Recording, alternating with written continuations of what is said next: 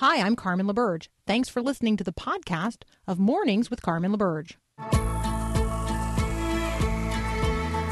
Inspiring you to bring God back into the conversation of the day.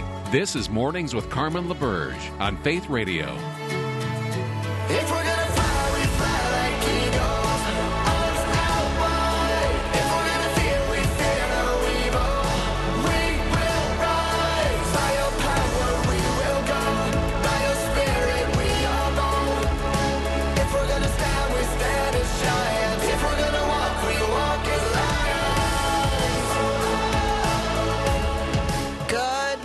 Morning, good morning. It is Monday, the 21st of February. Happy President's Day. The verse of the day here at My Faith Radio, which you can um, sign up to receive the verse of the day in your email inbox first thing in the morning. Today's verse of the day is, drum roll, I'm clicking on it now, John 13 34. Just as I have loved you, you should love each other. Uh, in context, the verse says this So now I'm giving you a new commandment love each other. Just as I have loved you, you should love each other. Your love for one another will prove to the world that you are my disciples. So, those are the words of Jesus in John chapter 13, verses 34 and 35, the verse of the day here at My Faith Radio. You can sign up for the verse of the day at myfaithradio.com. All right, there is a lot going on in the world. Um, lots of things screaming from us, screaming at us, maybe from the headlines. Let me cover a few this morning. Uh, Kim Potter, who is the former Minneapolis police officer, was sentenced to two years in prison on Friday for the death of 20 year old Daunte Wright. She said she mistook her gun for a taser, or actually her taser for her gun. And Judge Chu defended the shorter sentence, which could have been seven years, um, because she identified um, Kim Potter as a cop who made a tragic mistake. There is an opportunity here to to reflect on life and the gift of life and the value of a human life, the value of every human life. Um, there's an opportunity here for us to recognize the challenges that police officers face in our communities. It's also an opportunity for us to recognize the challenges that African American young men face in our communities each and every day. So, lots of opportunity there for us to have um, gracious and grace filled conversations in in the recognition that indeed a cop made a tragic mistake in this particular case. I know many of you following what is happening with the Freedom Convoy protest in Ottawa, Canada, mostly cleared over the weekend. Um, police stepped in and enforced Prime Minister Justin Trudeau's invocation of the uh, nation's Emergency Act.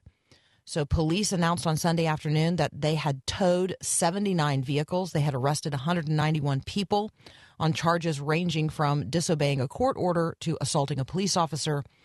Um, and the um, uh, Royal Canadian Mounted Police announced yesterday that they had frozen the personal and corporate bank accounts of some 206 individuals and corporations related to the protests. So that is ongoing. Um, it is a great challenge. I know um, our listeners have a wide variety of viewpoints and opinions related to what's happening there. Just lifting that up today um, as a prayer concern, and we will circle back around to it. Another thing we'll circle back around to, and I'm probably going to save this extended conversation when we talk later this week with Dr. Peter Kapsner, but there's a Gallup poll that found that nearly 21%, 20.8%, one in five, one in five young adults, so Gen Z, um, so people born uh, after 1997, um, or 1997 to 2012. So not, not all adults yet. So the adults in Generation C who were Generation Z who were a part of this Gallup poll, a full 20.8% of them identify as LGBTQ. So, in the same poll, the percentage of adults in the U.S. that identified as LGBTQ um, in the year, let's say 2012, across the general population, it was only 3.5% of U.S. adults. But now, uh, there's a whole other generation accounted for in these numbers, and that would be Gen Z, boosting the overall percentage to 7.1%. So, we're going to talk more about that in the coming days, but I wanted to alert you that that's out there and it is in the headline news today. Another thing in the news today Customs and Border Patrol published its January report showing that uh, on the southern border of the United States, they had 186,000 encounters with migrants. That represents a slight decline from December, but nearly a doubling, a two time increase from January of 2021. And so I know we have taken our eye off the southern border as we have looked at things um, happening across the country and around the world that have captured our attention. But I don't want us to forget what is happening on the U.S. southern border. And certainly this will redraw at least news attention to that concern. We are going to pivot our conversation uh, later today to Russia and Ukraine. Um, and we are also going to touch on what uh, what is going on in China with the Uyghur population. But right now, we're going to bring on Dave Buehring. He joins us frequently on Mondays.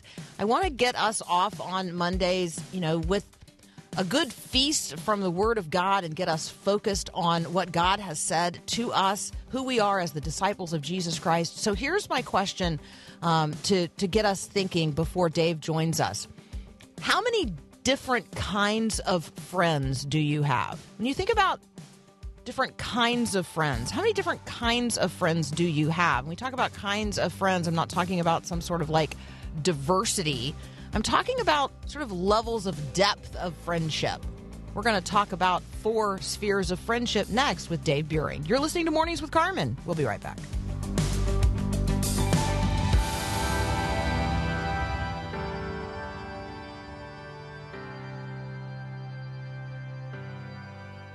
Every step of the way,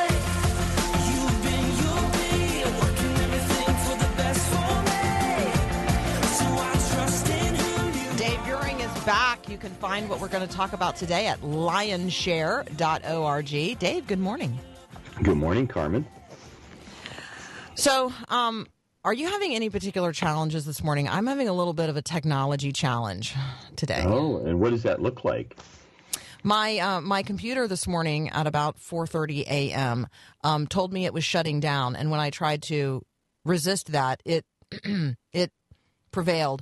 Um, and then when I tried to turn it back on, it told me that um, it found no bootable programs. Oh, wow. Doesn't that That's seem? I know a big deal. It's a very big deal. Now, the good news is I had already printed out my circles of friendship notes for our conversation Oh. today. So I know. So I do find myself prepared, but only because God still lets me print things on real paper. Yeah, that's right. Well, I, I remember last show I couldn't find my uh, unmute button. So hey, we've, we've, we've shared we've shared challenges. Oh my goodness. Um, let's talk about friends and friendship. I like this uh, this approach to uh, thinking about spheres of friendship. So introduce us to this this idea of spheres of friendship, and then let's talk about the the four spheres that you've identified here. Yeah, a lot of this, Carmen, for me came through just my own journey, and I tend to collect a lot of relationships in my life because of different situations I'm in, or things that I'm leading, or experiences that I'm having, and and I begin to um, not feel overwhelmed, but but kind of needing to to recognize, okay, what responsibility do I have in relationship? And uh, and I, I begin to kind of draw this out like a uh, say like a target where I saw four different uh, circles of friendship or spheres of friendship, and so like if you think of the bullseye on a target, think of kind of your you know it's the core it's intimate friendships. And then you kind of go one circle out and it's it's the committed. These are people that are close friends. And then you know then you kind of got the casual the next layer out and then you know I, I just called it the crowd you know those that you bump into from time to time. And i and i wanted to begin to understand all right what is my role in relationships here? How do i tend people? What are my responsibility? That kind of thing. And so uh, that that's what got me started on it. It made me um, it made me think about um, even if I reflect on how Jesus related to different people, right? He's got Peter, James, and John. They're super close in. They seem to be at everything. They get to go to the top of the mountain of transfiguration. I mean, they are they are the inner circle. And then there is the 12 and then I think of like the 120 because we know by the time Right. we get to the ascension there's more than just the 12. I think that's probably um you know the they're committed those are close friends they're in they're in the group and then there is this more informal group that seems to be around a lot um but they're not in that mm, you know close friendship category and then there is the crowd or i guess maybe in jesus's case the entire world um Yeah. you know with, Yeah. with yeah so but for us that that doesn't uh it doesn't reach to that level um let's um let's take a very brief pause and then let's let's come back dave and i'm going to ask you to unpack each one of these the crowd the casual the committed the core and we're going to talk um, in each one of these spheres of friendship what characterizes a, a particular sphere of friendship what's my responsibility to people in that sphere and then what's god's calling upon me in terms of what I am to do tending to them. We're talking with Dave Buehring. You can find what we're talking about today at lionshare.org. We're talking about the spheres of friendship. You're listening to Mornings with Carmen. We'll be right back. You got a friend in me. You got a friend in me. We're talking with Dave Buehring from Lionshare. If you haven't already checked it out, the Lionshare app is pretty great. It's Lionshare Leadership Group. Uh, you can also find all kinds of uh, proven and practical tools for making disciples at lionshare.org. We're talking uh, specifically today about the circles of friendship or spheres of friendship. So let's start, Dave, with the crowd. Um, what characterizes the crowd, my responsibility to the crowd, and God's calling upon me as I tend to them? So I think with the crowd, a good word to associate with that is acquaintances. So this is the mailman. This is the person that uh, you know you greet uh, often at your grocery store who checks you out. It's people like that. These are acquaintances. They're occasional uh, contacts. And you know the the conversation tends to be more on general information, friendly conversation. You know, did you see the game last night? Boy, isn't the weather nice? And it's just friendly conversation. And I think the the responsibility here relationally is just acknowledging them with lots of love and grace, and it's discerning what questions are are appropriate at this point in a friendship. So the tending points is just being, you know, uh, friendly. It's, you know, this is a great opportunity to learn and remember their name. Uh, and, and it's being a good listener. It's being a good listener. And, and on all these levels, even with this one, it's considering how God may use you to be a blessing in their life, whether it's, you know, that, that person at the restaurant where as you build a relationship, you leave the extra tip. And, and it's an awesome thing because they hear you, hear you talking about Jesus anyway around your conversations. And it's just a, it's just a way to extend God's love to them. So that, that's the crowd. Hmm. All right, so let's move from the crowd closer to the bullseye, like like closer in, one sphere closer in, and that is my casual friends. Who's in this sphere or circle of casual friendships?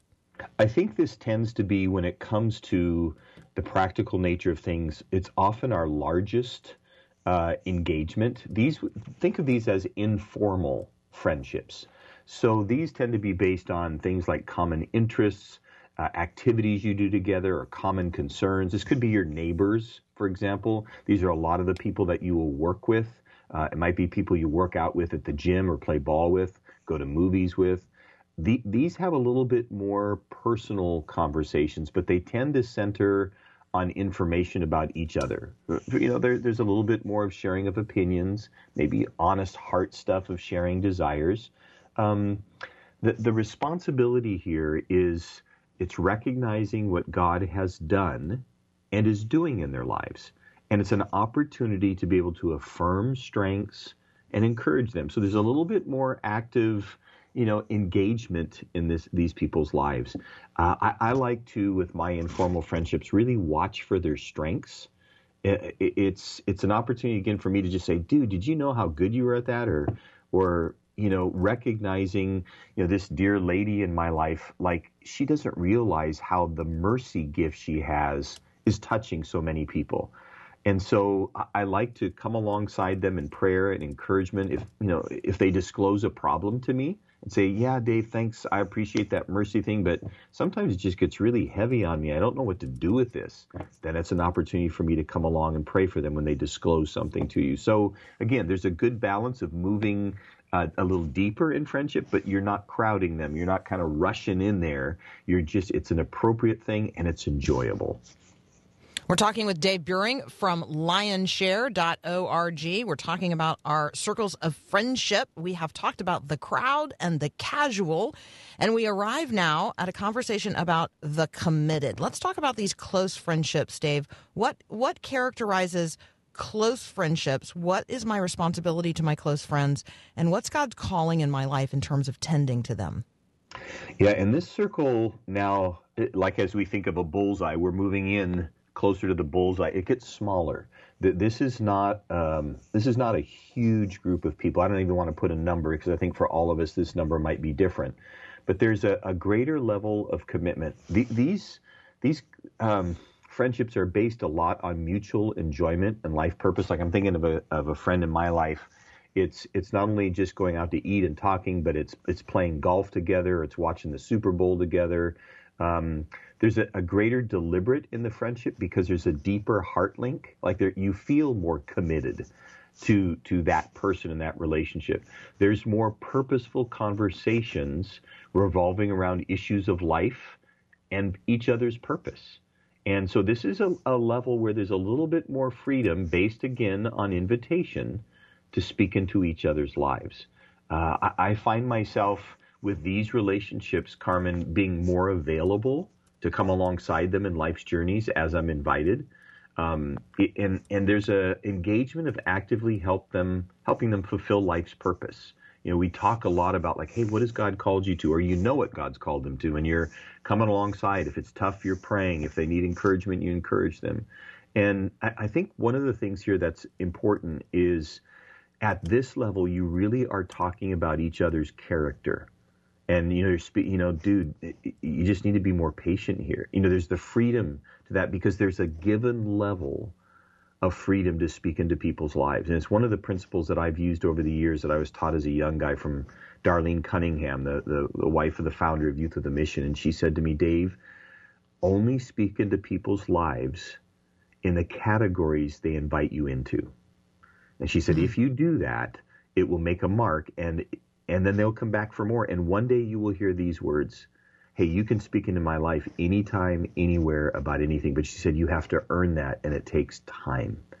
And that's so opposite, Carmen, of what of today. People just run in to speak their opinion, dump on people, tell them what they think, and we're violating that principle all the time. So these hmm. committed are, are people like that where you're speaking into each other's lives because you've invited that. You're praying for them, you're encouraging them, you're available to them. All right, Dave, we've got a couple of minutes left to talk about the people who are these deep, intimate friends who we would call the core. Uh, My sister would describe this as the people who you allow on the front row. Um, so Yeah. when she and I have this conversation, we talk about like theater seating.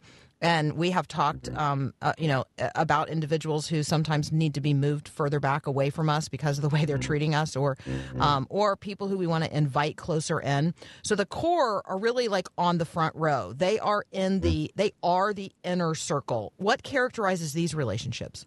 Yeah, I think I think the the key here is to remember that this now is the smallest circle. So there's there's few. We we look at the life of Jesus as you pointed out when we began. You know, probably Peter, James, and John. There was probably three. So this includes a spouse.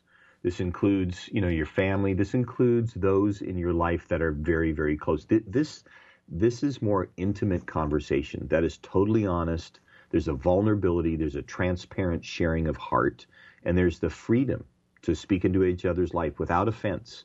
And um, you know, and of course, there's wisdom around that, right?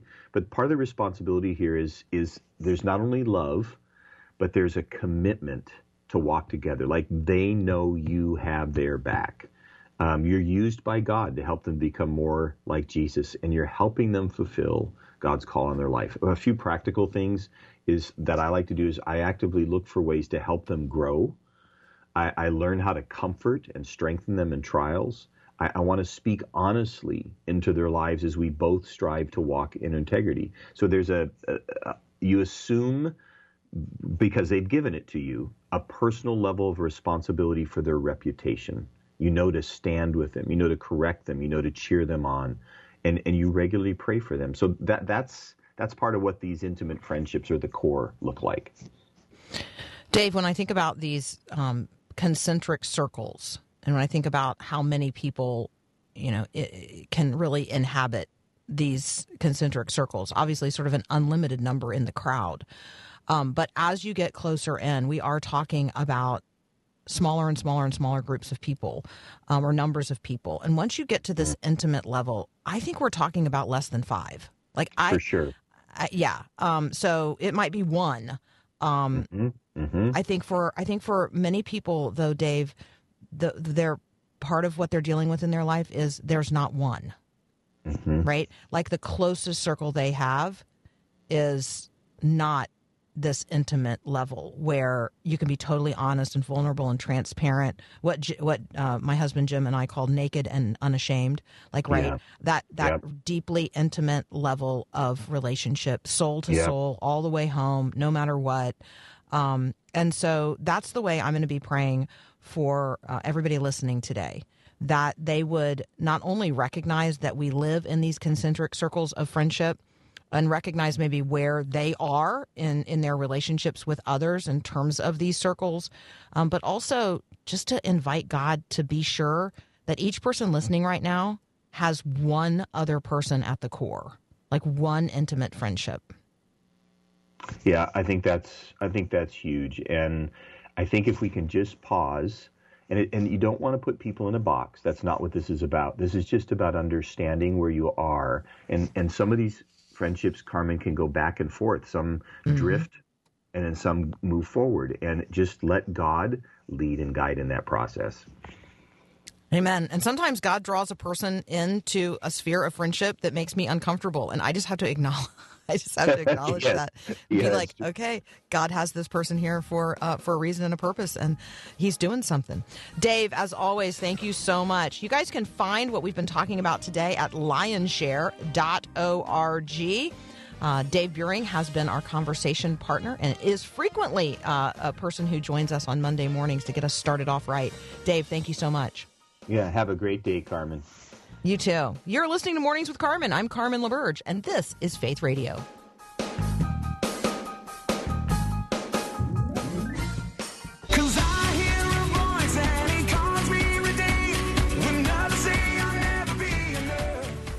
So when we think about religious freedom, when we think about um, the things that we are free to do um, in the world and free to talk about, there's something going on in Finland that you need to know about. And you're going to say to yourself, Finland? The only thing I heard about Finland over the weekend was the Finnish president giving an interview um, about the 830 mile border that Finland shares with Russia. Finland, like Ukraine, not a part of NATO. Um, but their current president has served for the past 10 years, has a couple years left on his final term as their president, and has been in national leadership in Finland since 1994. So maybe that's the Finnish news you've heard over the weekend that Finland's president um, has said he now sees only three alternatives uh, in terms of Russia and its hostility and mm, and aggressive desire to possess at least eastern Ukraine. The Finnish president said we could reach a settlement where Russia just gets what it wants, but without war. Or we're going to see a full scale war where Russia gets what it what it wants, or we're going to see Russia get what it get what it wants through increasing tensions and incursions over time that would be just as deadly as a full scale war.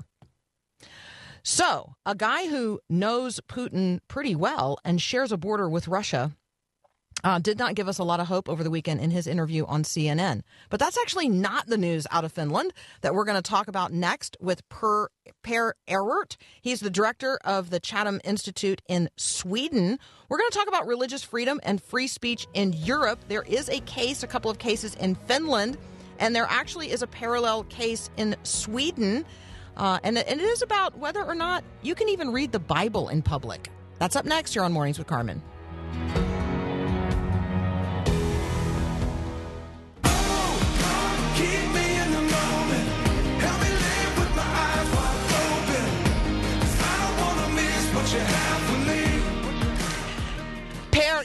Joins us now. Uh, among other things, he's the director of the um, of the Clapham Institute of Sweden. He has joined us on prior occasions to talk about religious freedom and free speech in Europe. Per, welcome back. Well, uh, well, thank you very much. Thank you. Okay, remind us what time is it where you are? Uh, t- today it's uh, half past one in the afternoon in Sweden. Lovely. What uh, what is the weather like in Sweden this time of year? Well, the, the weather is more like like the feeling is in Europe right now. It's it's cold and grey and it's a blizzard outside. Oh my goodness. Okay.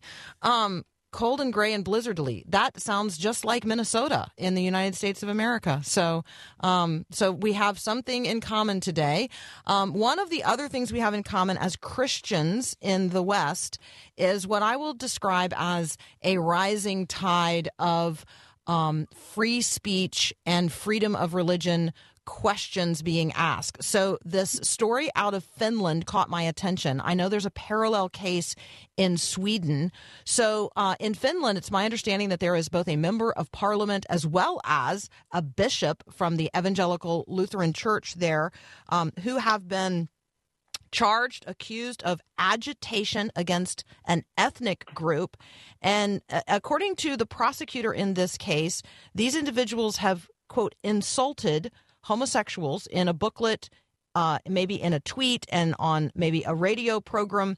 Um, even though both of these individuals emphasize that all people are created in God's image and have uh, and have indivisible dignity. So, what what's going on here? And then tell us about the parallel case in Sweden. Yeah, yeah, that is a good summary of it. Uh, her name is Päivi Räsänen. It's difficult with Finnish names as well. Uh, and, and the bishop, what's his name? Pohjola. Uh, and, and she is a parliamentarian for the Christian Democrats in Finland, and she, she also she's also a former member of, of government. She was the Minister of Interior Affairs beforehand, and she's always been a, a bold Christian, uh, speaking boldly about her faith and the implications, the moral implications in society that a Christian faith has. Uh, and uh, 2004, she, she published a booklet uh, about for, for instance, homosexuality, where she presented a classical biblical view of it. Uh, and for this, she is now being prosecuted, and, and the court hearing is over, and uh, the final verdict is awaited in the end of March. Uh, and it's, of course, as you noted from your American viewpoint, it, it is a threat against free speech and against freedom of religion. So, Per, when I when I read this from um, from the prosecutor's statement, I I wondered to myself, is this the way people think? Um, more broadly in Europe, and so I ask you this question. So the prosecutor in this case in Finland um, is making the distinction between an internal and an external religious freedom. So the prosecutor says, I emphasize freedom of thought and conscience is unrestricted. Uh, this court does not address the religious views of the Bible and homosexuality. Is it is addressing the expression of these views? Yeah, So do you- precisely. Okay, And that talk about that understanding- distinction. Yeah, we hear that that understanding of freedom of religion in totalitarian states. We we hear that in communist states and possibly in Muslim states as well, saying that uh, yeah, you can hold Christian views, but you cannot express them publicly. But then again, that, that's not the true meaning of freedom of religion. Freedom of religion means that you can hold a religious belief. You're free to express it. You're free to try to convince others, and all the other things that are, are involved in freedom of religion. So, so that's why such rhetoric is very dangerous for freedom of religion. I, and I'm quite surprised that a prosecutor expresses it. I, I would expect it from a very liberal uh, opinion maker, but, but not from a, a state prosecutor. So the prosecutor goes on, Per, and I I, I want to read this because, um, again, I I find this difficult to understand, and yet possibly more prevalent than I recognize. So the prosecutor um, stated more than once that human deeds and identity are indistinguishable. So here's the quote: "When one judges deeds, the whole person is judged." actions cannot be separated from identity because actions are identity. Understanding deeds as sin is derogatory. I don't And- know and how a prosecutor makes that statement and still is able to say we could have any laws against anything. Yeah, precisely. And and how do you treat people in court? I mean, you bring people to court not because they have inclinations of stealing, for instance. You, you bring them to court because they they have committed uh, theft, and that goes with with all kinds of crime. You don't you don't prosecute people for holding beliefs or views. You you prosecute them for. For, for, for doing things and that, that goes the same thing here when it comes to freedom of religion obviously so it's a very strange understanding So I want you to share with us because you have a personal connection to a parallel case in Sweden. Um, tell us, uh, give us the parallel in Sweden to this case in Finland because it does have a very positive outcome um, in the Swedish in the Swedish case. Yes, uh, th- there was a P- Pentecostal pastor named Åke uh, and and for my person myself personally, as you mentioned, uh, I have a, a very personal connection to this man because he was my pastor in my local church when I grew up, and on the 3rd of May 1987, he baptized me uh, in my Pentecostal church where I grew up. Uh, and then after that, he went on to, to uh, be pastor in other small congregations, Pentecostal congregations in Sweden.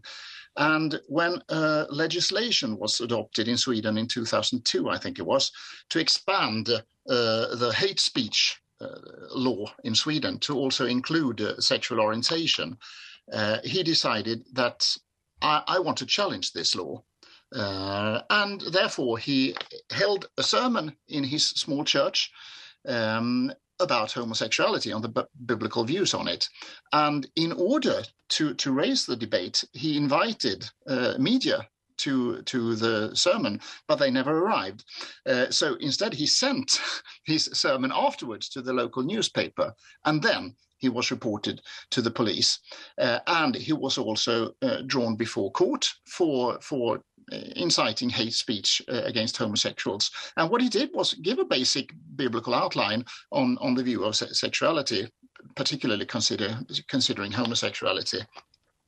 And uh, you can always argue that there were uh, expressions in his sermon that weren't perfect. And you can say that about every kind of sp- uh, speech, like the one we're having right now.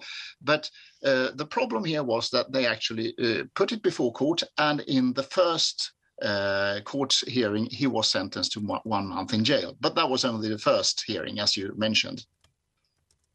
Okay, Do you want me to go then- on? Yeah, because then it it so this is where I, I guess I want to lift this up because I don't want people to panic um, that the outcome of the cases in Finland. Um, you know, may may actually result in this member of parliament and this uh, evangelical Lutheran bishop being thrown into jail. Although that may come one day, I think that what we see is the groundwork being laid, um, or the undermining of religious speech and religious freedom, not only in Finland but this case in Sweden points to the reality that it's a broader topic uh, or a broader issue. But the good news out of the Swedish case is that as it rose through the courts, there's a positive outcome. So, yes, I would like for you to continue. Precisely.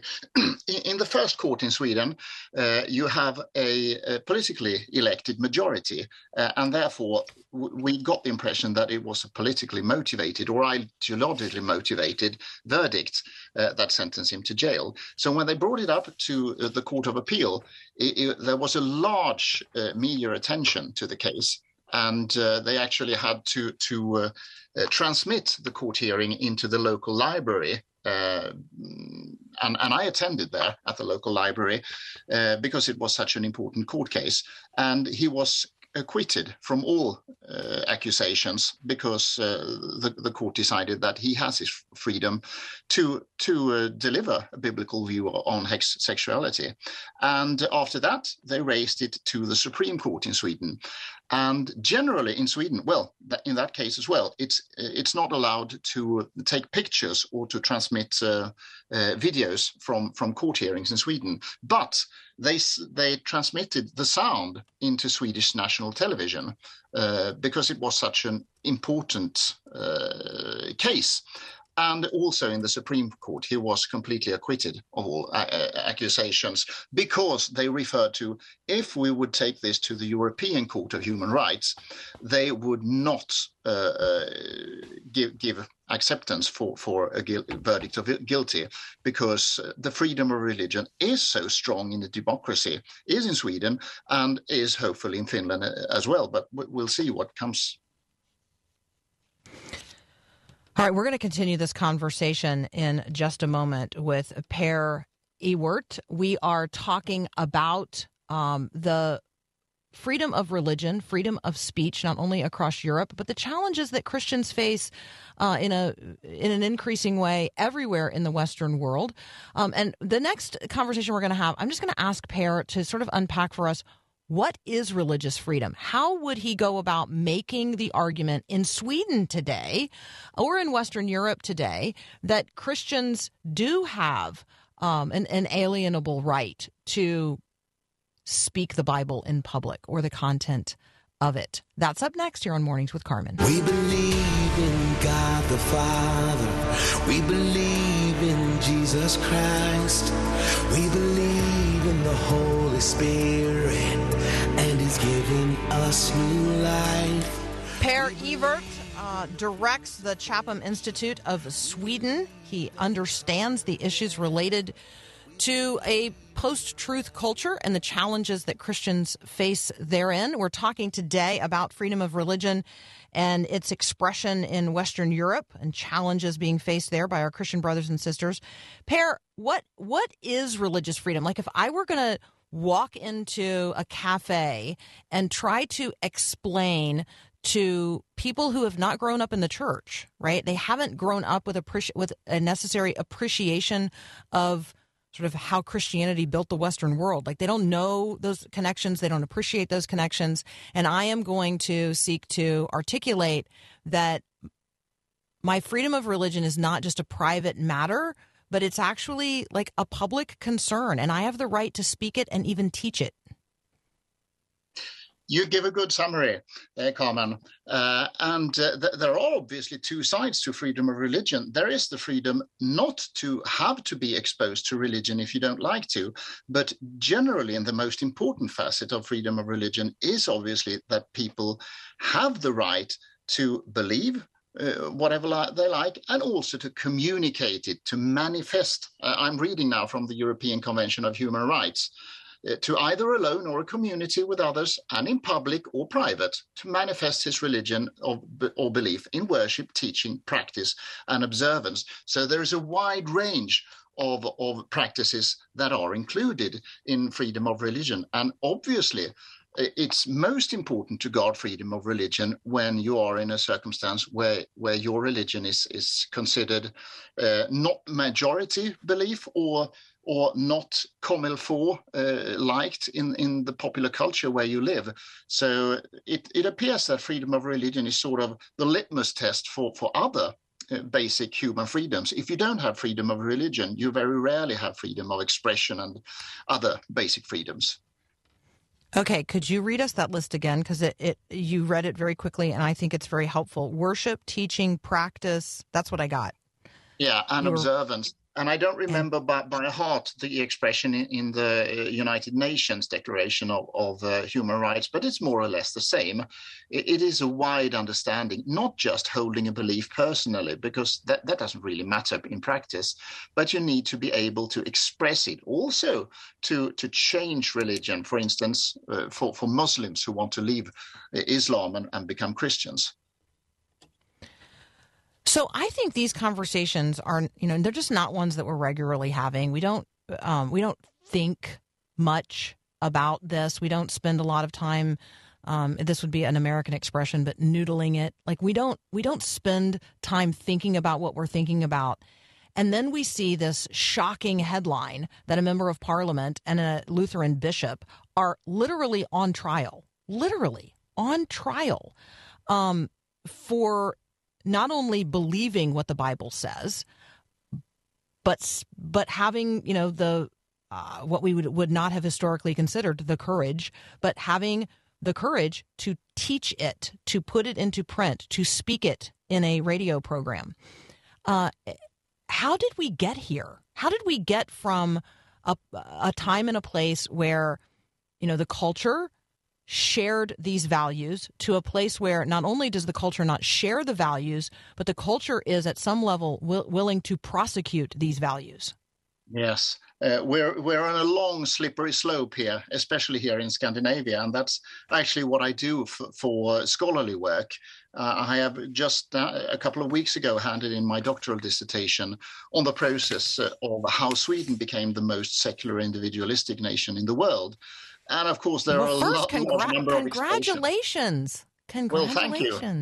Uh, and I hope to present it in, in late spring, and and to, it's written in English because I, I I really want other nations as well to, uh, well, you know, learn from the Swedish example. Eh, Either those nations that want to be like Sweden, but but uh, several nations don't want to be that, but learn from what what happened in the Swedish example, also spilling over in other Scandinavian nations.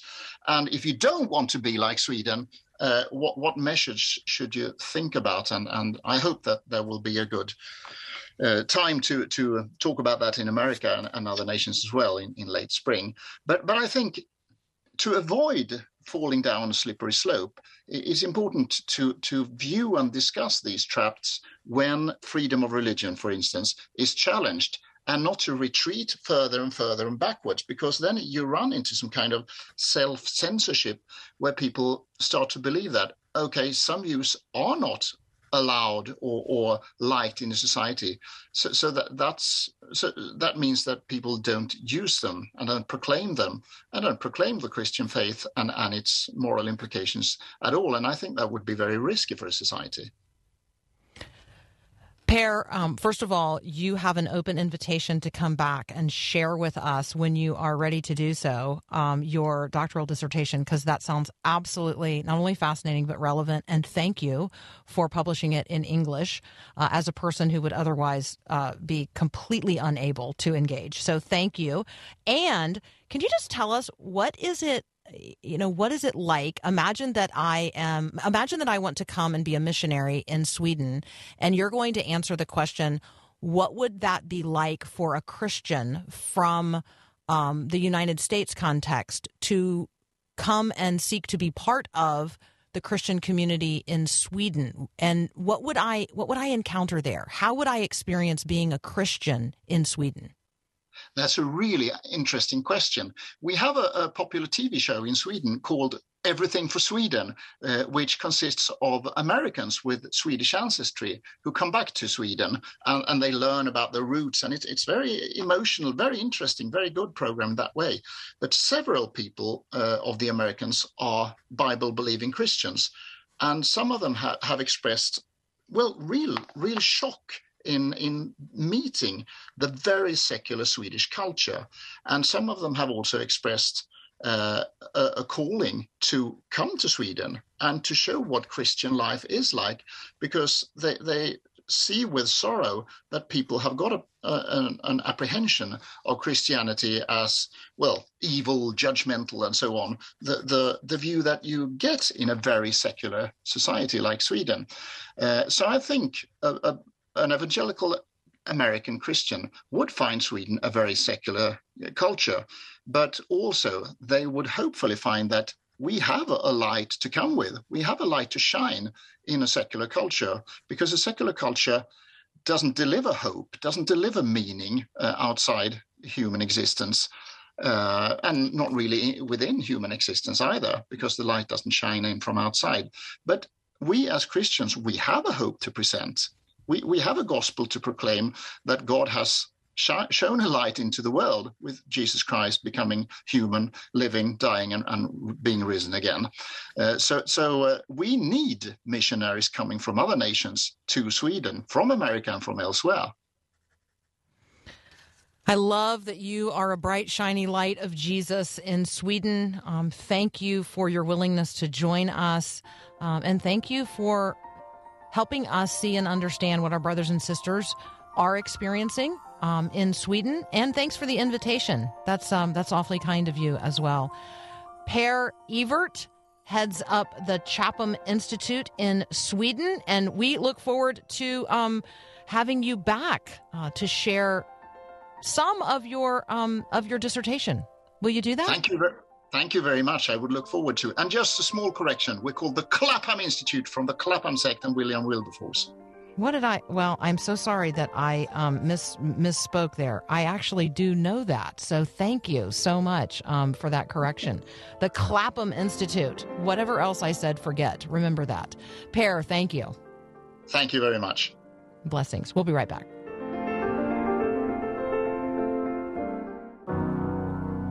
I'm free. Take a deep breath this morning. Breathe in God's grace and breathe out whatever you need to exhale in terms of anxiety or frustration or even pain. Let's um let's inhale some grace today. Let's find ourselves in the Word of God before we get out there into the world that God so loves. If you haven't already, please read Acts 21. It is the 21st of February, so we are in Acts 21 and are reading through the Bible. And we've got another hour of Mornings with Carmen up next.